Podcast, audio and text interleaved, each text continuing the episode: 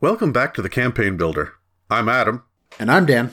and we're showing you how we build a campaign to get characters from level 1 to level 20. We know that your table is different than ours, so feel free to use, adapt, and throw away whatever you need to in order to make things work for your campaign. We're expecting a well rounded party, so we're designing encounters for the following five general archetypes warrior, priest, mage, criminal, and outdoorsman. We now have a level 3 party, and they're in the midst of hunting down members of an opposing guild who have been harassing and assaulting the party since the very beginning of the campaign. Let's get to building.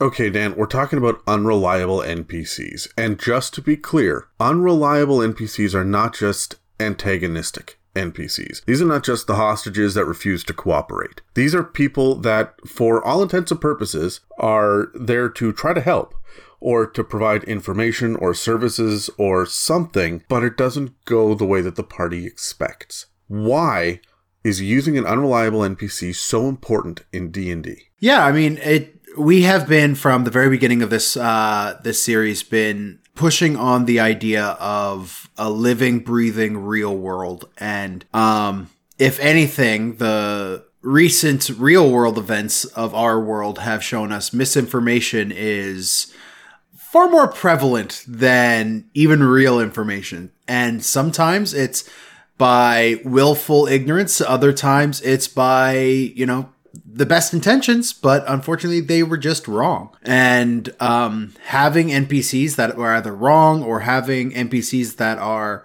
hell even willfully ignorant, be they uh, you know good or bad, have uh, it really breathes a sense of life. It really breathes a sense of reality into our world. Yeah, for me, it's all about adding that extra level of depth and dimension. It makes characters breathe. Mm-hmm. And it takes away the the standard, typical fantasy NPC character who sits there in, in your old school video games that can just say the one phrase over and over again, right? Um, and we we honestly see that in a lot of D and D campaigns where there's a shopkeeper that just has a wacky voice and wants to sell you all the crazy stuff over here, but he really only has ropes to sell. This guy sells ropes Yeah. right so why why do we care about this guy and because we want to establish a merchants guild specifically we're, we're npc heavy right? We're doing a lot of stuff especially in tier one um, in urban settings. And while we are going to head to more uh, wilderness and exploration as we hit the other tiers especially tier four is going to be really uh, exploration heavy we know that we have the opportunity now to build a sense of weight and importance and npcs that the party likes are uh, are going to be more important when it comes to low levels because you can threaten other things besides these these player characters that have almost no hit points Yeah, right. and, and have very few um, stats that you can attack at this point, right? We haven't even seen an ability score increase yet in, in fifth edition rules because we're still sitting in level three. Ev- everything is very low. Everything is very um, cheap and easy. So our world should be expensive and difficult, right? There should be a, there should be a depth to it. Um, and I, I like uh, I like what you said about it having a sense of realism, and I guess I kind of take that for granted. I know a lot of tables like to just have, um, you know, the the wacky characters to blow off steam on a Friday night. And I mean, I got I gotta say, the wacky characters to blow off steam on a Friday night have a indelible place in my campaigns. I I, I love I love the the one dimensional NPCs that serve their purpose and are never seen again. Right? Like I'm okay with those guys being one dimensional. When it comes to really have trying to have the party grow with an NPC or or have a real sense of the world, if they're going to be interacting with a part uh, NPC for longer than a sentence, you gotta have some sort of life to them. And and as much as we like to say, you know, that all of the information they'll get is always accurate 100% of the time, the the the unreliable nature, the part of uh, the the fallible side of humanity is what makes humanity humanity. So it's what makes people people. Yeah, the other thing too about it is that it's going to have the players themselves start to become invested in in smaller, more subtle details. When you have someone subtly raise an eyebrow and stop and think for a moment and then answer. If this is a previously established unreliable NPC, they're going to sit there and go, "What the hell does that mean?" Instead of just saying, "Oh, this guy can raise an eyebrow. He looks like like a Vulcan." Right? Like th- there's gonna there's going to be more to it than than just the surface level. The more that you that you introduce this, the more that they're going to be uh, they're going to be invested in it. But it's also going to make them wary and suspicious, and it's going to blur the lines a little bit between good guy and bad guy, ally and enemy. Well, it's it's also going to really reinforce your party to actually start thinking critically about the information they had. Um, if you want to have a party start taking notes have a couple pieces of information go wrong on them. And then when the party uh, undoubtedly has uh, issues with it and calls it and is like, well, you told us, or this NPC told us, well, let's be completely honest. The party is going to be like, you, the DM, told us this information and be like, no, that NPC told you that information and here was their perspective. And then they suddenly realize, wait, you're putting way more thought into this. They're going to respect the game a lot more and they will start to critically think about what the information they're getting, which means, like you said, they're getting more invested. They're getting more involved. It, it, it's a win-win for everybody if you have unreliable NPCs. I think that's what we're trying to say. So, a lot of NPCs, they have their own motivations, they have their own wants and needs, and the classic unreliable NPC is the hostage that feeds you the wrong information. And for a lot of, especially low level parties, there's a certain amount of murder hoboism that is going on here. Uh, no. The, yeah, right. I'm sure that no one is shocked by that. So there's the idea that um, even if your NPC has the best of intentions, they're gonna be on the wrong end of a blade nine times out of ten, especially at low level when it's easy to just dump a body in the woods. So how can you keep your unreliable NPCs alive? Do you have any ideas on this, Dan? Uh, I do. Should we roll an initiative on it? Yeah, let's. Okay. I got a fitting. I got a seven. So go with your right. fitting. This comes with me trying to be as transparent as a DM as possible. Uh, I will straight up, and and this is kind of the hail mary. I probably should have saved this one for last, but I'm, I'm, I'm starting strong. I will straight up tell the party that this guy's trustworthy. Like tell the players, no, this guy's you're getting trustworthy vibes from him. Do you wait for an insight check for that? Um, I mean, yeah, that's probably when I'd say it. But if if let's be completely honest, uh, if we quote Men in Black, a person is smart, but people are stupid. Um, I I know for a fact there will be point in every DM's life where their party just is not saying the thing that you're expecting them to say to give them this piece of information. So if if it really comes down to it, I will say, here's this piece of information that I know you guys need, and you're getting trustworthy vibes. Like if if they just summon, suddenly forget that insight is a skill, right? Then then I, I don't mind giving them that, that information, or at least prodding them to roll that insight check, right? Like, hey, you outdoorsman, roll the insight hey, you, mage, roll the insight because you're he's starting to say things that you would be familiar about, right? Like you would understand whether or not he's telling the truth about this piece of lore or something. And and you start building it into it that way. Yeah, I look, I agree with all of that. Um how many how many of these do you have, Dan? Cuz I've got a number. I could talk I got 3. Okay. Oh, good. Yeah, there we go. I, I've I I could talk for for 3. All right. So my first one is um honestly with an unreliable NPC, the best way to keep them alive in in my opinion, is to grovel, especially at low level where you're not really dealing with a whole lot of uh, audiences with with royalty at this point. You're not dealing with the people that are the movers and the shakers of the world yet. At at this low level, you're dealing with street level people. You're shaking down thugs. You're kidnapping a kobold. You are uh, arguing with the shopkeeper. Sympathy is a great way to do this. The groveling is is the obvious route to go on this, but you can just do it simply by having them have a couple of kids, right? And so while while they're in there arguing with the shopkeeper about, hey, you sold me this thing and it broke, he goes, man, that's not my fault. You bought it, you have it. it, it it's how you use it. It's up to you, right? And then their like eight year old boy who is helping stocking shelves wanders over and goes, Papa, what's going on? He goes, no, no, it's okay. Go, go, go into the back. It's all right. I'll, I'll deal with this. Suddenly, there's a relationship here. There's, it's more complex, and there will be probably one person around the table uh, that is going to give a damn.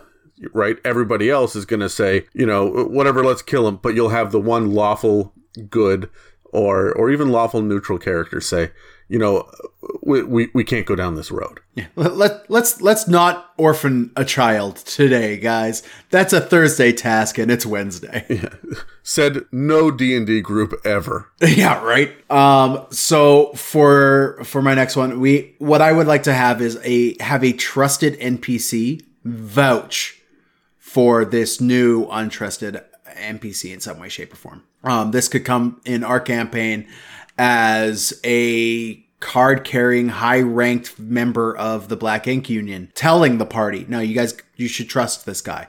The biggest way to shoot yourself in a foot as a DM on this one is by forcing your party to believe a thing. So if you sit there and you go, no, you guys have to do this, congratulations, you've lost the table. If you guys go, this NPC that you know and that you trust is um, really laying it on thick that you guys should take this new guy with some credence you should trust. You should definitely not shank in a back alley somewhere. That's going to add a lot of weight. Um, this is even heavier, even has even more weight when you make the trusted NPC a wife or child or family member, someone someone that has like some emotional trust to them as well. Um, or if you like in our campaigns, we kind of build our characters, but we also know that there's going to be some allies we have, and we have this predetermined uh, supposition that the allies that we have will never bat- stab us in the back. They are our allies. They are our closest friends. That our NPCs have these characters bring it in. Someone that we've really built a relationship with, um, and having them vouch for this new NPC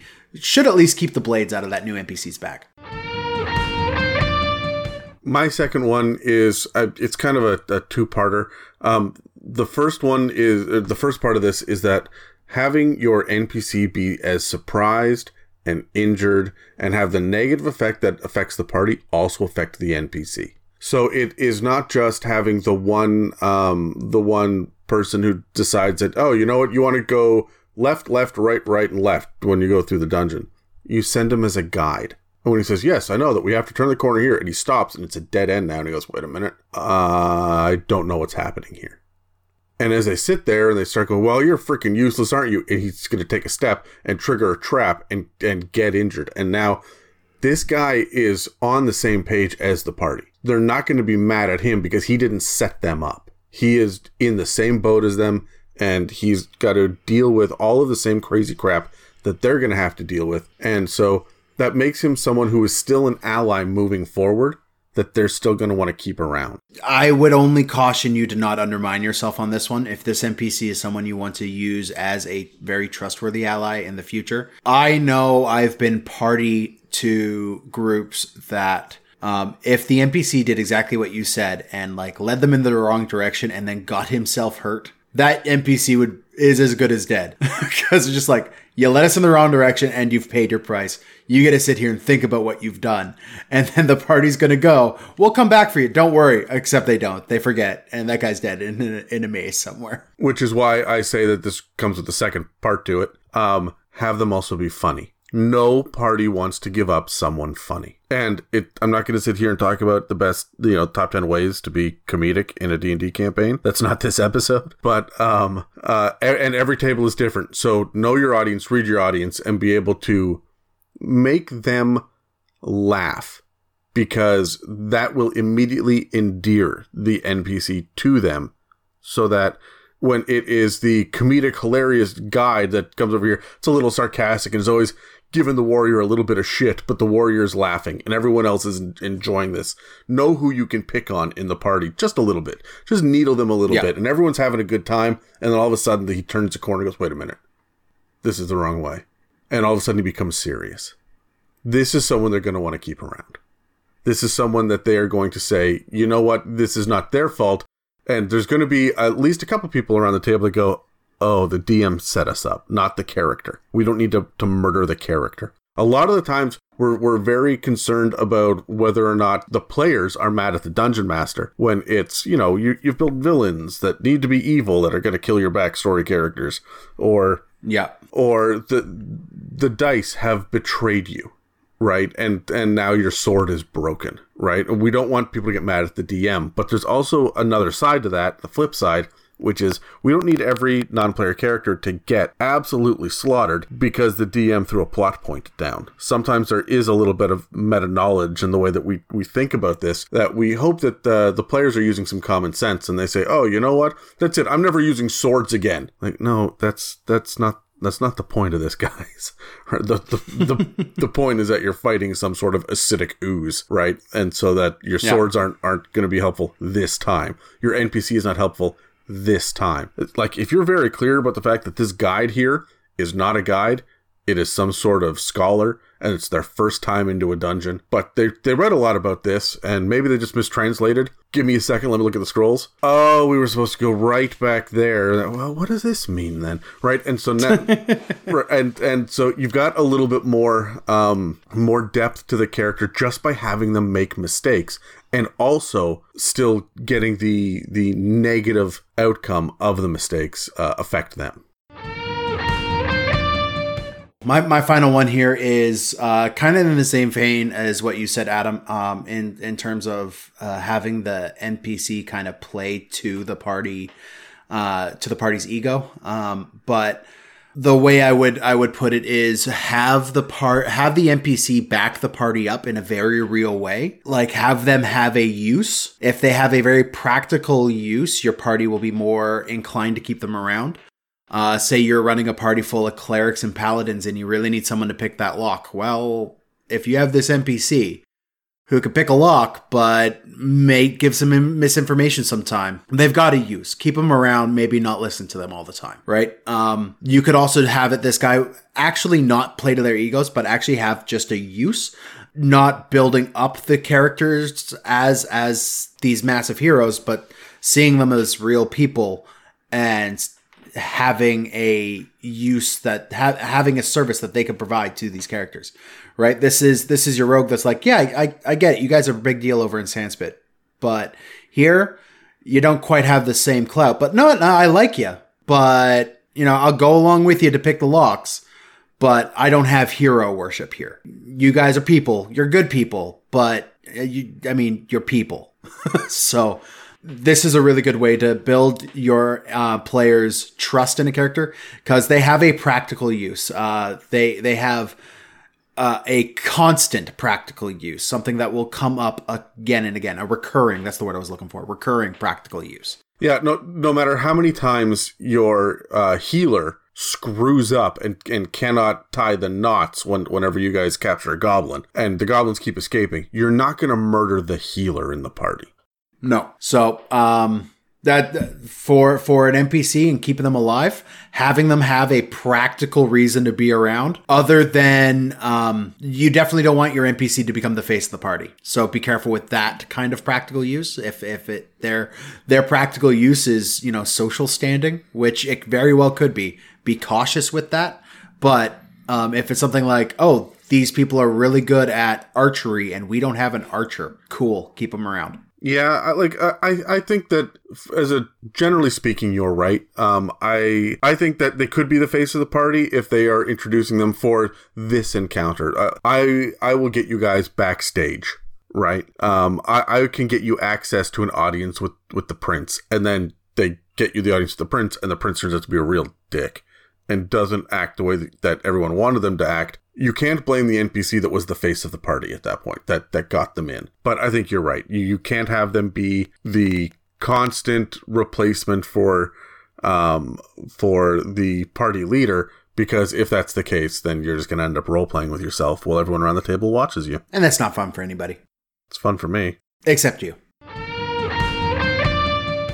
I guess my last one here is honestly, it, it comes down to talking about the hypocrisy with the players before they come in for the kill. So this is a guy that has been either a a fence for the criminal character who is consistently double crossing or raising the price or no, I don't have that. I said I would, but I don't. And there's just a lot of things. There's a, been a lot of excuses, and this is an unreliable character that you want them to really dislike. Now, I did this with a gnome character one time, um, a couple of campaigns ago, where he was consistently stealing from the party, always stealing from the party. Every time they turned their backs, they they realized that important magic items are going missing. And there were, um, their armor, for example, would go missing overnight when they took it off. And they kept finding it on this gnome, and he kept making bargains with them and making deals. And I just happened to hit a streak one time, a very lucky streak where his insight was, or, or his uh, deception just beat all of their insight checks. And so the players knew, but the characters could do nothing about it because they, they weren't aware. And so, and this guy stole thousands of gold from the party. They just struck it big, and he's like, "Oh, yeah, why don't you, uh, why don't you guys invest it with me? Like, invest in what?" And he goes, "Uh, you, you, you, you don't want to know the the ins and outs." And like, we're also we're in the middle of the wilderness. What investments are you going to make? And he just goes, "Yeah, I know, right? Gnome stuff. Don't worry about it." And they failed their insight checks. So, so when they came back at him and and every time they caught him he said oh sorry here you go and he would give them not only their stuff back but he would add a little bit more. Sorry for your trouble. And so it became kind of this little bit of a contest. But there was also the idea that in time, whatever he stole would get returned to them better than than they got it. The, suddenly their armor would be gone. They would know he did it. They'd have to do a couple of encounters without armor. And of course, players are pissed about that. But then at the end, the armor comes back and it's shinier and it has their insignia engraved on it and it just it showed up. They the players know, they know in their hearts, but it hasn't been confirmed that this gnome did it. But of course, who else would have? And then it appears here. So that whenever you do something, whenever you accuse this, this NPC, the NPC says, look at all the good stuff I've done for you. What are you talking about? You know that he is stealing money. You know that he is turning around and buying you things. Look, I, I know it only costs, you know, two gold pieces for a standard, I don't know, water skin, whatever it is. Uh, I'm going to go buy everyone in the party uh, well, there are five of us here. I'm going to go buy a water skin for everybody uh, at two gold pieces each. That comes to 14 gold pieces. So please hand it over. And they know, they know that math does not add up. Right? But guys, you've trusted me in the past. It's all okay. For every one sneaky or unreliable or antagonistic or dubious thing that you do, you should have two definitive successful wins so that they're, they're like, well, you didn't screw us last time, so I guess we'll trust you this time. So that's how you keep one of these guys alive. But how do you get them to be trusted? Dan, do, do you have any do you have any ideas uh, on this? Let's uh, let's stay in the same initiative order uh, from before, but do you have just a, a couple of basic tactics we don't have to go back and forth on this. Just I'm, I'm curious to pick your brain. Tactics um, to establish that an NPC should always be trusted. Like you said, we, you could have them pay back the party a couple times. You could have them uh, for every misdeed they do, have a couple good deeds come in. Um, I've I've always been a fan of uh, this NPC looking like they have a large scale plan ahead of them, and um, that the party trusting him is important to that. And uh, I don't mind directly, like I said before, telling the party he wants you guys to trust him because he's got some sort of plan coming down the pipe that will benefit the party, right? And and I could do that in character with the with him going, "Listen, guys, if if you trust me now, this will pay dividends in the future." I I don't see a problem with having an NPC plead for trust. I don't see a problem with that. And I mean, if you're lucky, the party is going to follow along. But you could do this in many different subtle ways as well. You can you can have them tease the thing that they're building up to. Like, hey, if you trust me now, I could get you um here here here's five pieces of gold. I could get you a hundred times this if you trust me now. Right? And and then follow through on it, of course, if your party plays their role. Yeah, and you can do things too, like have your the person that you're escorting, right? Like you're on an escort mission and you got to get them from point A to point B, but have them just be such a screw up and such a liability the whole way. And we're already dealing with that a little bit with an escort mission anyway, otherwise they'd just be able to walk there themselves, right? But yep. but to really make it so that they're liars or they're thieves and there's nothing you can do about it because your job is to get them to point B. But my god, he just keeps stealing from us, right? Like there's whatever it is, he just it's not even it's not even that he's stealing, I just I hate him. I just hate him. But he's antagonistic and he's he's problematic and he's got an attitude. And the DM just seems to be picking on me whenever we interact with this guy. But he is our our contact with this guild that we really need. Or he's never steered us wrong. Or as much as he's a dick he just keeps handing out health potions. The idea that i really like the dichotomy between the words and the the surface level actions being very um like in the role play section being very very very unreliable. But then when it's time when the actions come through that gnome by the way saved the world in the last session of that campaign. He took the hit and and there was going to be someone who was sacrificed and murdered um, to the dark goddess of death. And he stepped forward he dove in the way and uh, got executed instead and the ritual failed and that the goddess of death did not come into the realm. She was not manifested. That was a big selfless move, and everyone sat there afterwards and went, Oh, we should have trusted him the whole time. and now every unreliable um, character that they've ever run into, they go, There may be goodness in him. So one of the one of the tactics that I use is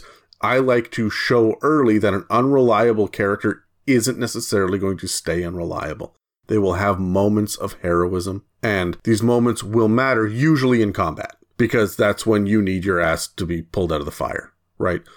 Maybe, maybe in a in a social scenario uh, or an exploration, but nine times out of ten, when this person shows up as the cavalry, because the priest and the mage have gone down in combat, and the warrior's got three hit points left, right? And the criminal has just walked away, right? He just wants nothing more.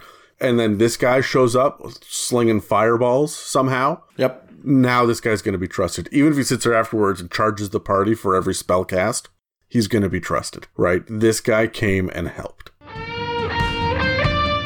So then, what are a handful of generic tactics uh, for unreliability, Dan? To make it so that your character is unreliable, but not necessarily 100% hated, right? Again, you shouldn't just be thinking antagonistic. It should be a little bit more than that, where uh, they have maybe even the best of intentions, but it falls apart. What are some ways to give an impression early on for the players to understand that this guy, the information he's fed us, the item he's given us, the backup that he said that he promised us, whatever it is, there's a chance it, it may not be solid right? This may not be as copacetic as we want it to be. How can you really drop those hints early? What tactics do you use? We want to run off the same initiative or roll again? Oh, let's roll again. I like dice.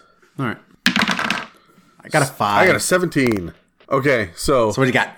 My first one is just have the, some other NPC be the poor contact or double cross. The guy says, you know what, absolutely, I'm going to be there at uh, sundown and then we can ride out of town together. But then his wife shows up and says, no, you promised to paint the fence this evening and I'm sick and tired of you breaking every promise to me, and then you just you witness a domestic dispute, and he's like, "Guys, I'm sorry, I can't come on this mission. You got to find someone else, or you're on your own." Here, take this wand, but I but I can't come with you. Right? Suddenly that that promise has been broken, and it's not yeah. this guy's fault. Right?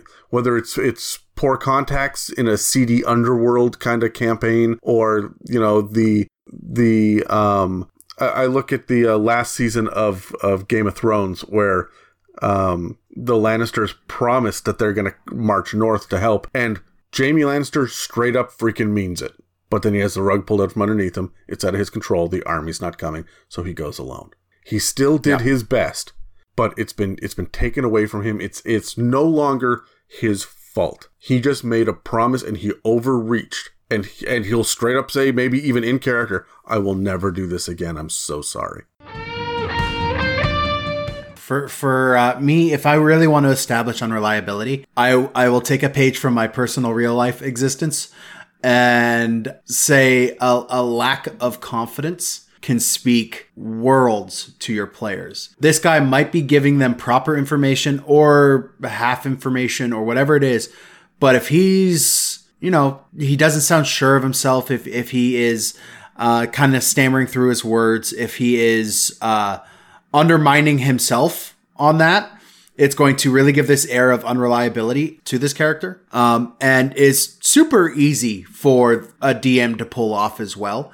Uh, it, it's like the bookish nerd who really doesn't handle people well and then the party's going to him for information and he is stammering through his words. It's it's the um it's the rogue or the bard who's trying like a little bit too hard and has that overconfidence that uh is is clearly just an act right? Like he's he's just trying to be that guy in the room but uh, he doesn't really think he's as great as he is trying to make everyone believe he is. Stuff like that, right? So if you are going to have that to an unreliable PC, it'll add so much to that character because um, it, it, it gives them this I don't know this angst almost uh, that I, that I love to add to uh, unreliable NPCs.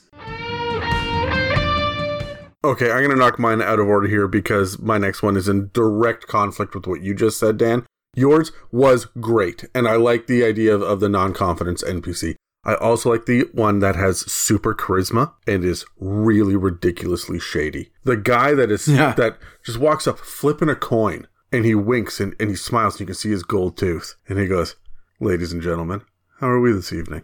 Everyone is immediately going to go on their back foot and be like, okay, what's the deal with this guy? And he may feed you proper information a couple of times. Or you may find out that behind the scenes, he's been taking bets on whether or not you guys survive. Maybe that's why these dungeons are a little bit harder than, than he's letting on at first, right? Because yeah. he's, he's playing a game. Like he has something to gain out of this. You get hired on by an adventuring guild to go out and just explore this thing uh, and uh, we will give you all of the money uh, once you get back. We'll pay for you guys for all your gear before you go out, and then you can get your profits when you get back. Because honestly, we're we're, not expecting you to come back. Like let's let's let's be honest. If you do it, I mean, the last four groups didn't make it, so um, well, we're not really expecting you to. And having this upfront, shady, but completely on the nose um, idea of this is a bad idea, but it is way too attractive to give up. Right? I I don't I know that this guy's lying to me. I know this guy is a con artist. But my god is he handsome. And he just has he just has the best character voice. So I want to listen to more of what he has to say you actually uh, gave us one of these guys in one of our campaigns uh, who you have said this guy is good at everything. He is just he is just on top of everything. Um, and that instantly made half, like half the people around the table were super suspicious. Half the people around the table were like okay this guy's clearly a cultist and is going to stab us in the back when we're sleeping. Like you can't be this good without some sort of demonic interference. And he he wasn't. He was just that good. He was just a straight up. But he was like like too good. He's your boyfriend's um best friend from childhood who happens to be a girl and just likes to hand out back rubs and calls him honey and touches his arm too much. And you know they're just friends, but come on, what the fuck? Right? Yeah, like right. like there, there, there's just there's just that level of of um like you're too good to be true, and I just don't. I just don't. Fuck. There's something about you. There's something. There's got to be something. There's got to be something off. You are. There's got to be. You are too perfect. And with this character, I would like to point out.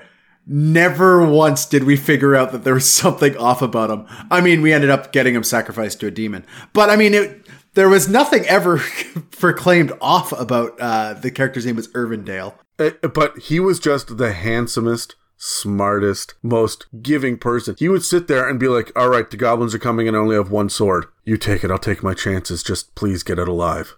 You mean the world to me. And then after something big and heavy would happen and everyone would get through and and another beloved character would would die, he'd say, "Okay, I'm just I want to gather everyone together. To, we're gonna sit down. We're gonna talk about grief around the campfire tonight. So if everyone Fuck can, this guy, he makes me mad just like re envisioning it now. That campaign is over, and I'm just like, God, I hate Irvindale. I was one of the people around the table was like, fuck this guy. but he was such a good guy. He was just legitimately a good dude. The the lack of confidence that I said, this could go from everything from the way they speak to like they have a tick. They have a they have a uh, like a nervous look over the shoulder, right? Like they, they wring their hands when they talk. It could it could just be something um that's that's just a little off putting about them. Like you just don't know when the last time was this guy had a shower, right? Or she yeah. she is just standing way too close to you. Right? You don't have to have them be evil. You can just have them be weird and not good or funny Dungeons and Dragons weird. but like like un- uncomfortable. Just weird. Uh, uncomfortable. I don't want to respond to these text messages. Weird.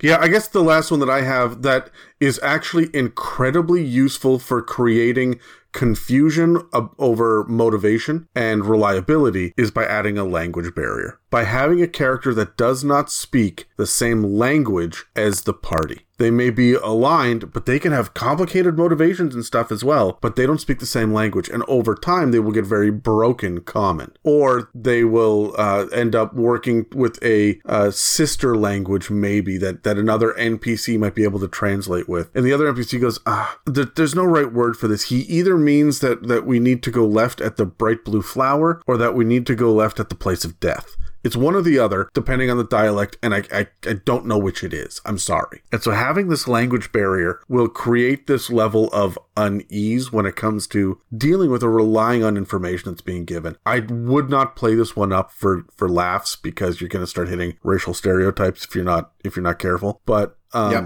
But I do like the idea of there being someone who, and this allows you as a DM as well to really focus on your your body language. So this allows you to, to have a character who is a little bit more um, mysterious and has weird customs. And so you know what? We don't really understand what he's saying. He always pulls a sword and fights beside us. He's a good guy. We don't know why he's coming with us. He just started following us one day. But it's really odd how every night he sits down and and pulls another leg off of that chipmunk. And he, I don't know where he's getting the chipmunks from, but and it seems to be some sort of religious thing that he does because he's always. It, it, seems he's chanting.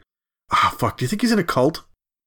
Right, like, like I, I, I like that idea of there being the unreliable um, NPC because his actions are are speaking really, really clearly that he's on your side. But fuck, is he? Why is yep. he doing this? And there's no clear way to know. This is why I suddenly mean, your wizard is like, all right, you know what? I'm I'm I'm gonna learn the tongues spell. I, I got it. We gotta know.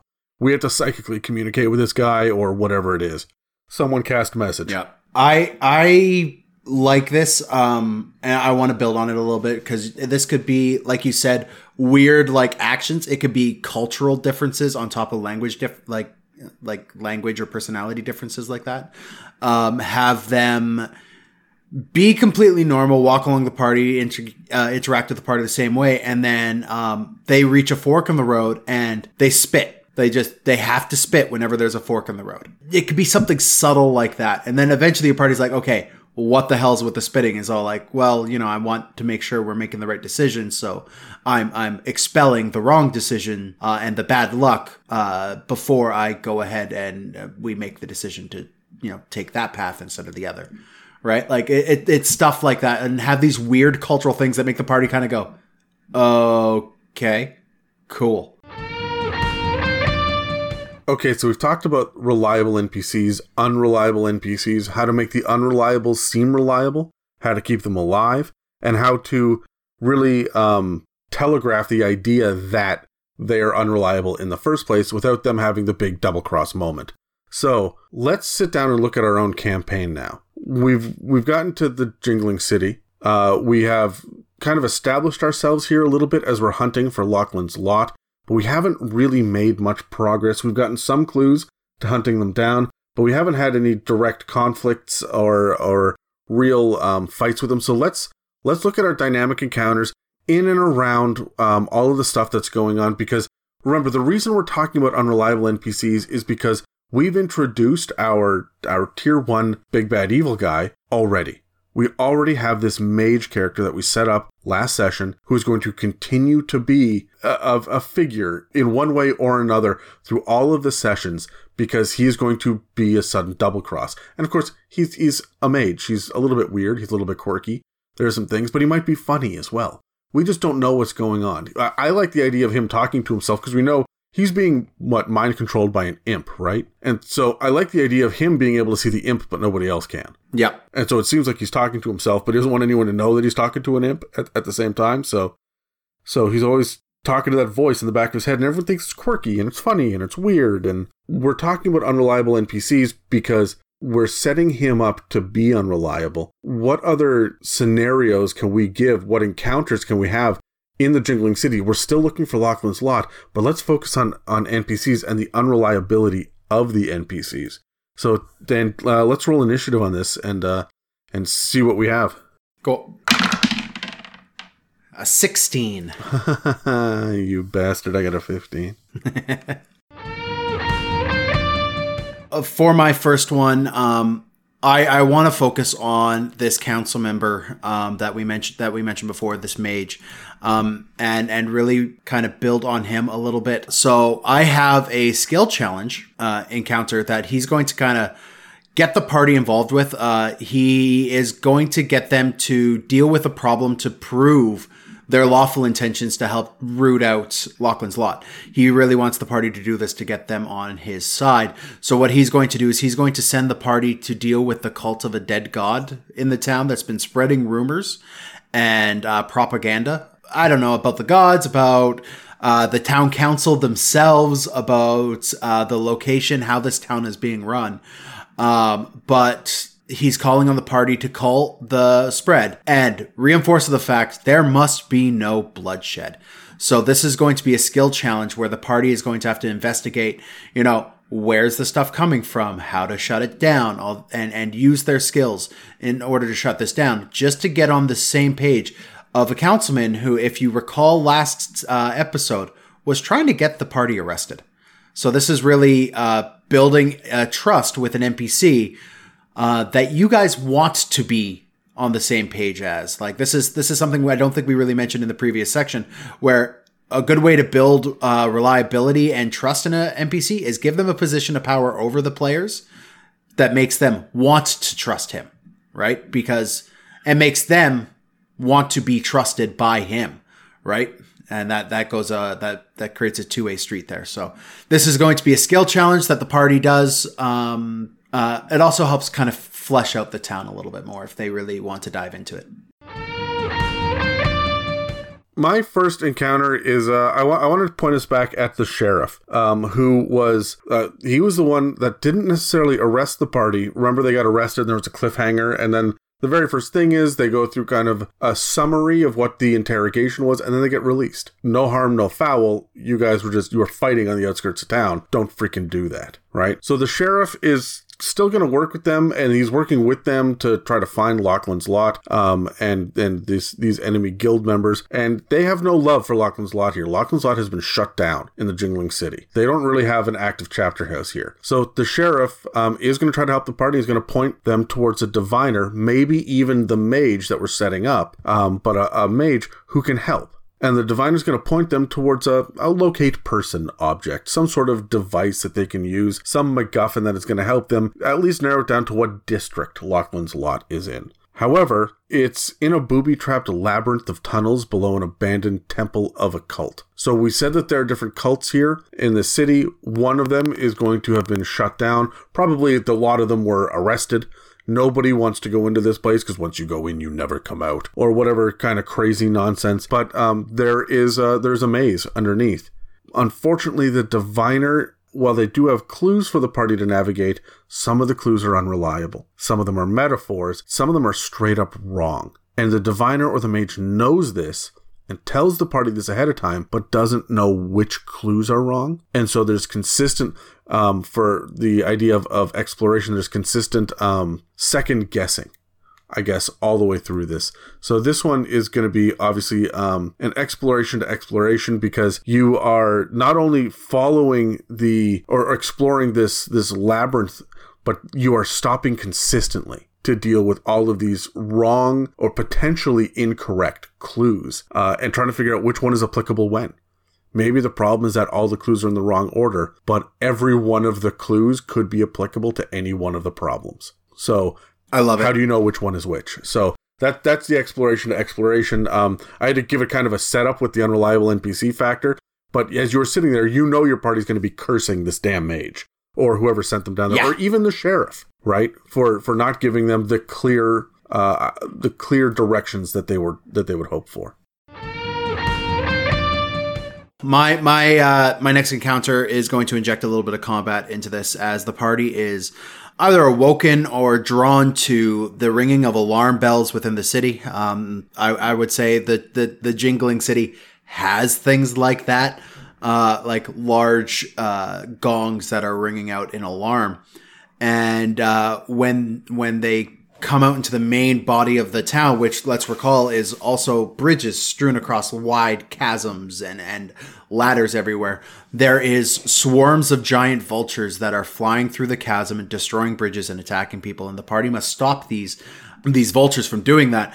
But uh, have the uh, the party become aware that there is a humming magical rune that seems to be drawing these beasts in. Uh, so the party, uh, for a little bit of an exploration aspect to this combat, has to figure out how to shut down this incredibly intricate magical device that seems to be pulling people into, uh, pulling these creatures into the town to attack and to maim and to kind of ruin a lot of the infrastructure in terms of these bridges in the town. This reinforces the idea that really the only powerful wizard they've met, the only powerful mage they've met up until this point is the the councilman archmage that they've met, or maybe if they've met this diviner that you just men- mentioned in the last block it's the only real wizard they've met capable of doing this, so it might start to add some suspicion. Why is this guy making these things? Now, to throw in the whole Lachlan's Lot thing, I would have this device be stashed in our Black Ink Union warehouse or our Black Ink Union headquarters, which make it, you know, imply that Black Ink Union is in some way, shape, or form causing this mistake when really Lachlan's Lot has placed it there. Someone has targeted Black Ink Union. Your players are not going to find it hard to make that leap that it was Lachlan's Lot who has put this item there. So that's my that's my uh, uh, combat to exploration encounter. Okay, so uh, my second one is remember Oscar, our half orc uh, clerk, the guy that's following the party Do around, I? that is just kind of a bumbling idiot. Well, Oh, yeah, someone someone has come forward and told him, "Well, you guys were adventuring. You were you were dealing with the vultures. Someone else had a lead, and they said that if we go into these tunnels over here, the, these residential tunnels that are are abandoned, that we can go in there, we can find them. We, we know that they're in there, and so he leads everybody in there, and it's kind of a, a forbidden area because the ceiling is really weak, and as he's telling you this, he, he, he points up at the ceiling you guys are in there. He goes, Yeah, so this is why all of these apartments here are abandoned, is because of this weak ceiling above, and they're very uh, afraid of cave ins in here. And that's when he leans on these, like the supporting beam, and it shifts, and he causes a cave in. And now the party has to find their way out, and the oxygen is running out. So this is a exploration to, uh, or sorry, this is a role playing to exploration as Oscar is sitting there trying to help them, trying to to say, yeah, so I heard this and I heard this, and then as he's in there, he's revealing more and more that, well, I know this was a long shot. Right. Well, you just caved in the ceiling and we're all stuck in here and there's six different apartments. We're going to go looting for tools to try to dig our way out. We're going to see if there's a back entrance. Maybe there's some sort of window in the in the side of the cliff face that we can scale out of. Like wh- whatever it is, we, we have to find a way out now. And Oscar's now letting us know that, well, this was a bit of a long shot and maybe we're even in the wrong section. I think we're supposed to be at level six, right? And he just, he, the more he talks, the more you realize you shouldn't have been here in the first place and everyone's just going to be so freaking mad at him. And then I would have Oscar find the tool or the the correct way out. So not Yeah. not only did he create the problem, he solved the problem too. Hey guys, I'm like a hero. I'm I'm part of the team. Yeah. It's going to be very difficult to be mad at him uh, long term, but they will definitely be frustrated with him in the moment, and that, that that's a good setup because we want Oscar to be unreliable from day one. Uh, and I think that you said earlier in this episode having the the kind of nervous, low confidence, um, bumbling kind of character. Oscar is that at first. That's the one that I'm I'm excited about doing uh, because this can also be a dynamic encounter, but it doesn't have to be a long one. This is just they're not going to get a whole lot of new information out of this, except the fact that Oscar's just freaking brutal. There may be a couple of I don't know cave dwellers, which are um, large insect-like creatures in D and D. Like there could be something like that in here. You may find a couple of of tunnel dwelling monsters to fight, but they'll be low level. They'll be easy to, to handle, and you're not going to be dealing with with too much nonsense because uh, it, it was an accident to even come in here. This is not a plot point. This is just a neat little ridiculous thing that further shows you that Oscar's a fucking piece of goddamn trash. And why do we even include him in this goddamn campaign. But oh, he found the way out, guys. There's a door. It says exit.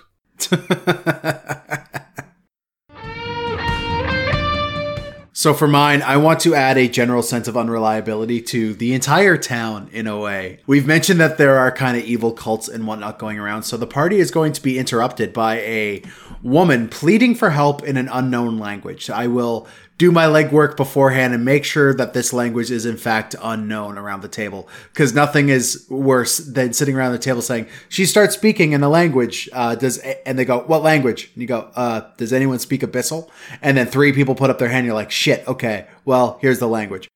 Here's what she's saying Well, hold on. Here's a here's a D&D 5th edition hint. There is a language that exists out there that is referenced like twice in all of the lore and no one speaks it. It is considered a forbidden language and it's called dark speech. Not deep speech, which is, for the underdark, but dark speech, which is from the far realms. This is the language, uh, you, you know, aberrations uh, speak their own crazy languages and whatnot. Uh, this is what their gods speak. This is the Cthulhu language, right? Yeah. And so cool. dark speech does exist out there. And i if i i think i know where you're going with this dan because i know you pretty well. I think that dark speech might be your your correct answer here. Uh yeah yeah. I mean probably.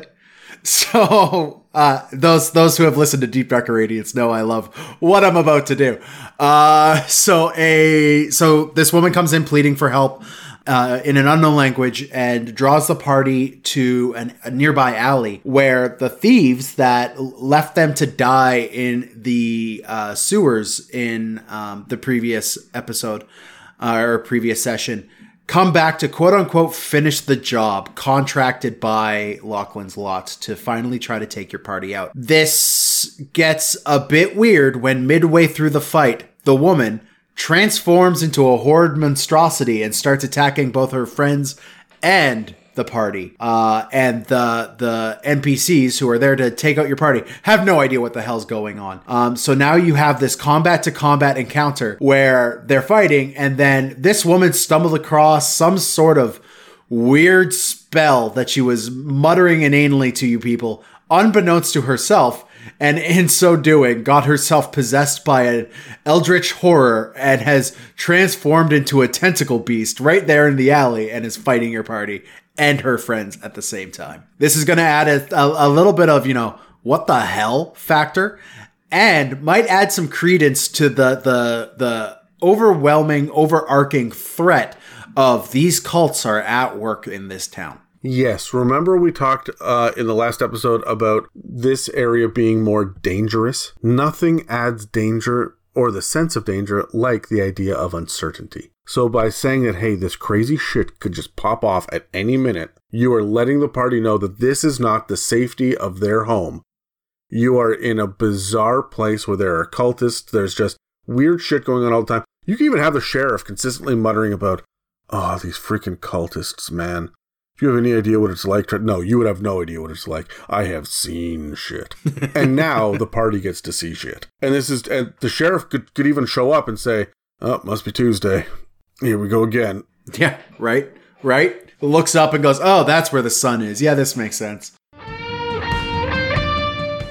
So my last one is is pretty straightforward. Uh, this is an exploration to role playing, and it's it, it, might be my favorite thing that we've said so far. Uh, I like the idea of Lachlan's Lot having an old chapter house that has been abandoned, and it's going to be full of clues of safe houses around and whatnot where Lachlan's Lot might be hiding.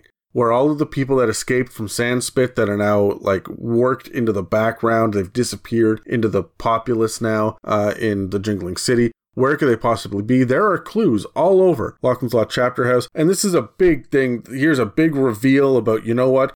Definitively speaking, we know that this is the place that we want to start looking. Now we, we've got a solid lead and we're going to go forward. But before you can do that, you have to deal with the butler that is left behind, who is a grumpy little homunculus, who has two legs and a set of wings and just hovers around, who's essentially Marvin, the depressed uh, robot from uh, Hitchhiker's Guide to the Galaxy. Oh, I love it. Uh, it. It's basically Alan Rickman. Yes, but alive. It's what you're trying to say. Yeah. but oh, ouch. But Alan Rickman voiced Marvin in that, right? Yes, I, I love the idea of him walking around and he's helpful, but he's just he's he's just critiquing everything about you. It has worked into him that people from the Black Ink Union are just they're just low people. They're just I mean, you can never trust a merchant, right? And he goes on and on and on, and he's probably got like a a draw, like there's a there's a, a depressed, drawn out quality to his voice, and he's just not happy to be here. And whenever someone's like, "Hey, what's behind this door?" Why? Why do you even? Why are you still here? What's behind the door? Another room. Like he's going to be helpful if you put the pressure on him, but he's generally unhelpful. Not because he hates the party. He's not being antagonistic. He just hates life in general and he just wants to go back to sleeping in the closet where they left him until they come get him again. But he's pretty sure they're never coming back. No one comes back. Life is meaningless. Please leave. Oh, I love it. So It's like your party comes in to like walk in and he's like, "Yeah, sure, whatever. Come on in. What are they going to do? Come back and destroy me?" uh, God, I hope I, so. I like the idea of you guys having to break through the front door with the with the crowbar and and he's just he's sitting on the stairs just inside the front foyer going well i mean you could have knocked but sure break the door whatever it's not like there's crime in this area fuck right? And so like this is just a load of fun for an npc and maybe even have him tag along with the party after this and, and if if they're nice enough to him if, they, if you have a character a player that feels bad for him and wants to bring him along maybe he will go with them because well there's nothing waiting for him here. Maybe may, maybe there is life worth living out there. I doubt it but so what's this character's name? I mean, you'd probably ask me, be like, "Oh, I don't know, E or you're terrible you were just you ha- you're the worst person at naming npcs we're gonna do an episode sometime on naming NPCs. I'm the best person at naming NPCs." we're gonna do an episode on naming npcs and you are not gonna be invited hey, what's what what's this uh, gnome investigator called? I don't know. He's kind of Irish. Uh, Jiminy Fidgens? Yeah, there there you go.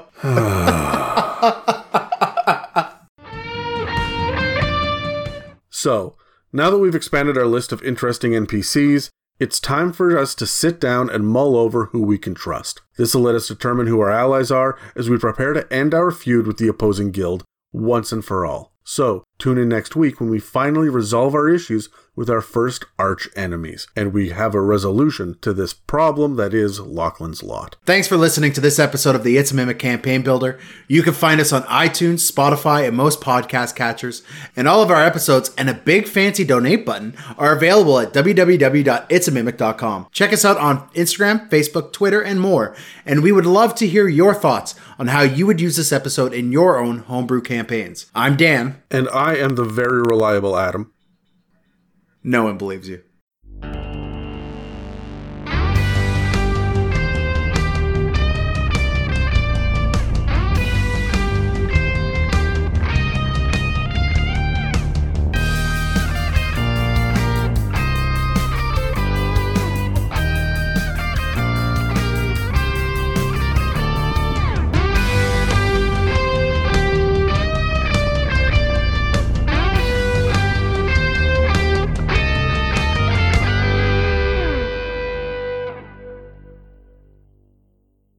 I, I have an honest question for you, uh, just as an aside.